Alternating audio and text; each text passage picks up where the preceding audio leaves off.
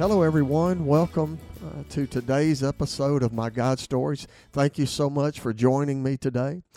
Today is what I call another benchmark uh, recording or episode. If you're following along and keeping up with the releases, today is September the 7th, which is one year uh, which is our one year anniversary. You know, as I've said in the past, it took me a couple of years to finally get everything together. Thank God for many of you guys, especially Mike Upshaw. You know, he is uh, the editor. He is the one that has worked so hard to put all this together, and I'm so thankful for Mike. And you know, back when we got ready to release our first few episodes, Mike told me, "Look," he said, "it may take a couple of days for it to show up on Podbean." And so we I think we released it maybe on September the 6th. But my hopes were that it was going to hit on September the 8th, which is my birthday. And so I wanted that to kind of be a special date, somewhat of a, a birthday present to myself. But but look, I just want to say to, to all you listeners, thank you so much for being with me on this journey. You know, I have I've I've I've vacillated through this last one year of you know, there have been times where I just uh, got discouraged and and uh, the Lord had to kind of grab me and pick me up. But so many of you guys have sent me text or phone calls or emails and and just encouraged me and said, "Look, hey, thanks." And you may have referenced an episode that you feel like that God used in your life. And look, that's my purpose is I just want to be used by God. And I just believe that as I join God where He's at work, because this is His work, not mine, I would never be doing this if I did not believe that God told me to do it. But I know that when I join God, when we join God where He's at work, He's going to work.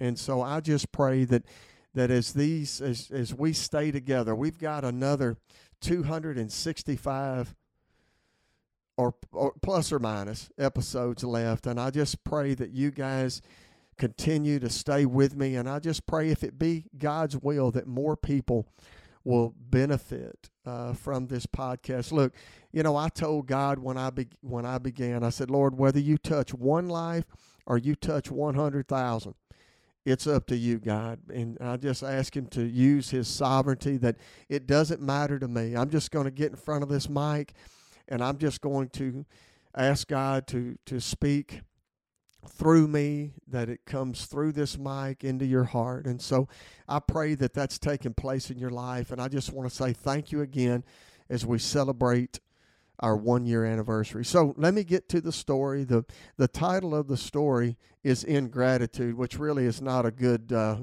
story to go along with my gratitude of getting through our one year mark here. But the, today's title is called Ingratitude. And the story at the time, I had an employee that was a manager, and I found myself very unhappy with their performance. And even though I, I continue to keep this issue before God in prayer, over time I just became disgruntled. I, I got poisoned. You know, I allowed my attitude to get bad, and it just started showing up. Well, one day as I sat before a trusted friend of mine, I shared my situation with them. And this trusted friend that we worked together, he had some knowledge of what was going on and he shared some insight with me about the situation. He shared with me how this manager had recently made comments on how they could be a better employee and perform their job at a higher level. And you know, I was taken back and I was humbled by this news. I was convicted that although I had been seeking the Lord and asking God to work and, and change, that I had allowed my attitude to get so bad. And you know, as I pondered on this and I brought it before the Lord that morning, this is what He showed me. God reminded me of how just recently I had been telling Him that I could no longer deal with this employee's inconsistencies and fumbles any longer. God spoke to my heart that my ingratitude was a lack of faith, that God loved me enough to provide all that I needed. You know, God wanted me to deal with my lack of faith and ingratitude as He had already begun to deal with this manager's shortcomings. You know, when we encounter a problem with with the with that we bring to the Lord in prayer, and we ask God to work, and we ask Him to intervene, we must be expectant that God is and will work, even though we don't get to see it. You know, in this particular story, I did get to see it, but sometimes we never see what God is doing behind the scenes.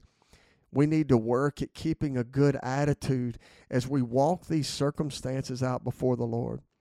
And as you see, I had become focused on me and not trusting the Lord, which resulted in me being a complainer and having an attitude of ingratitude.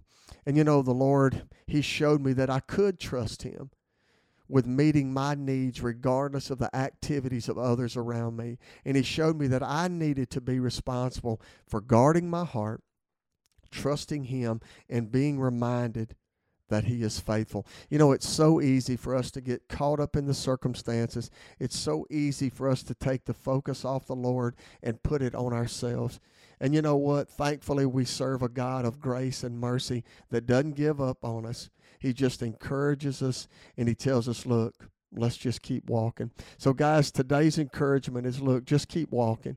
Guard your attitude. Trust the Father as you bring this circumstance or problem to Him. Know that He's working. He's working on our behalf and for our good. Guys, have a great day. Our next episode, we're going to see God do some incredible multitasking through, guess what? More finances.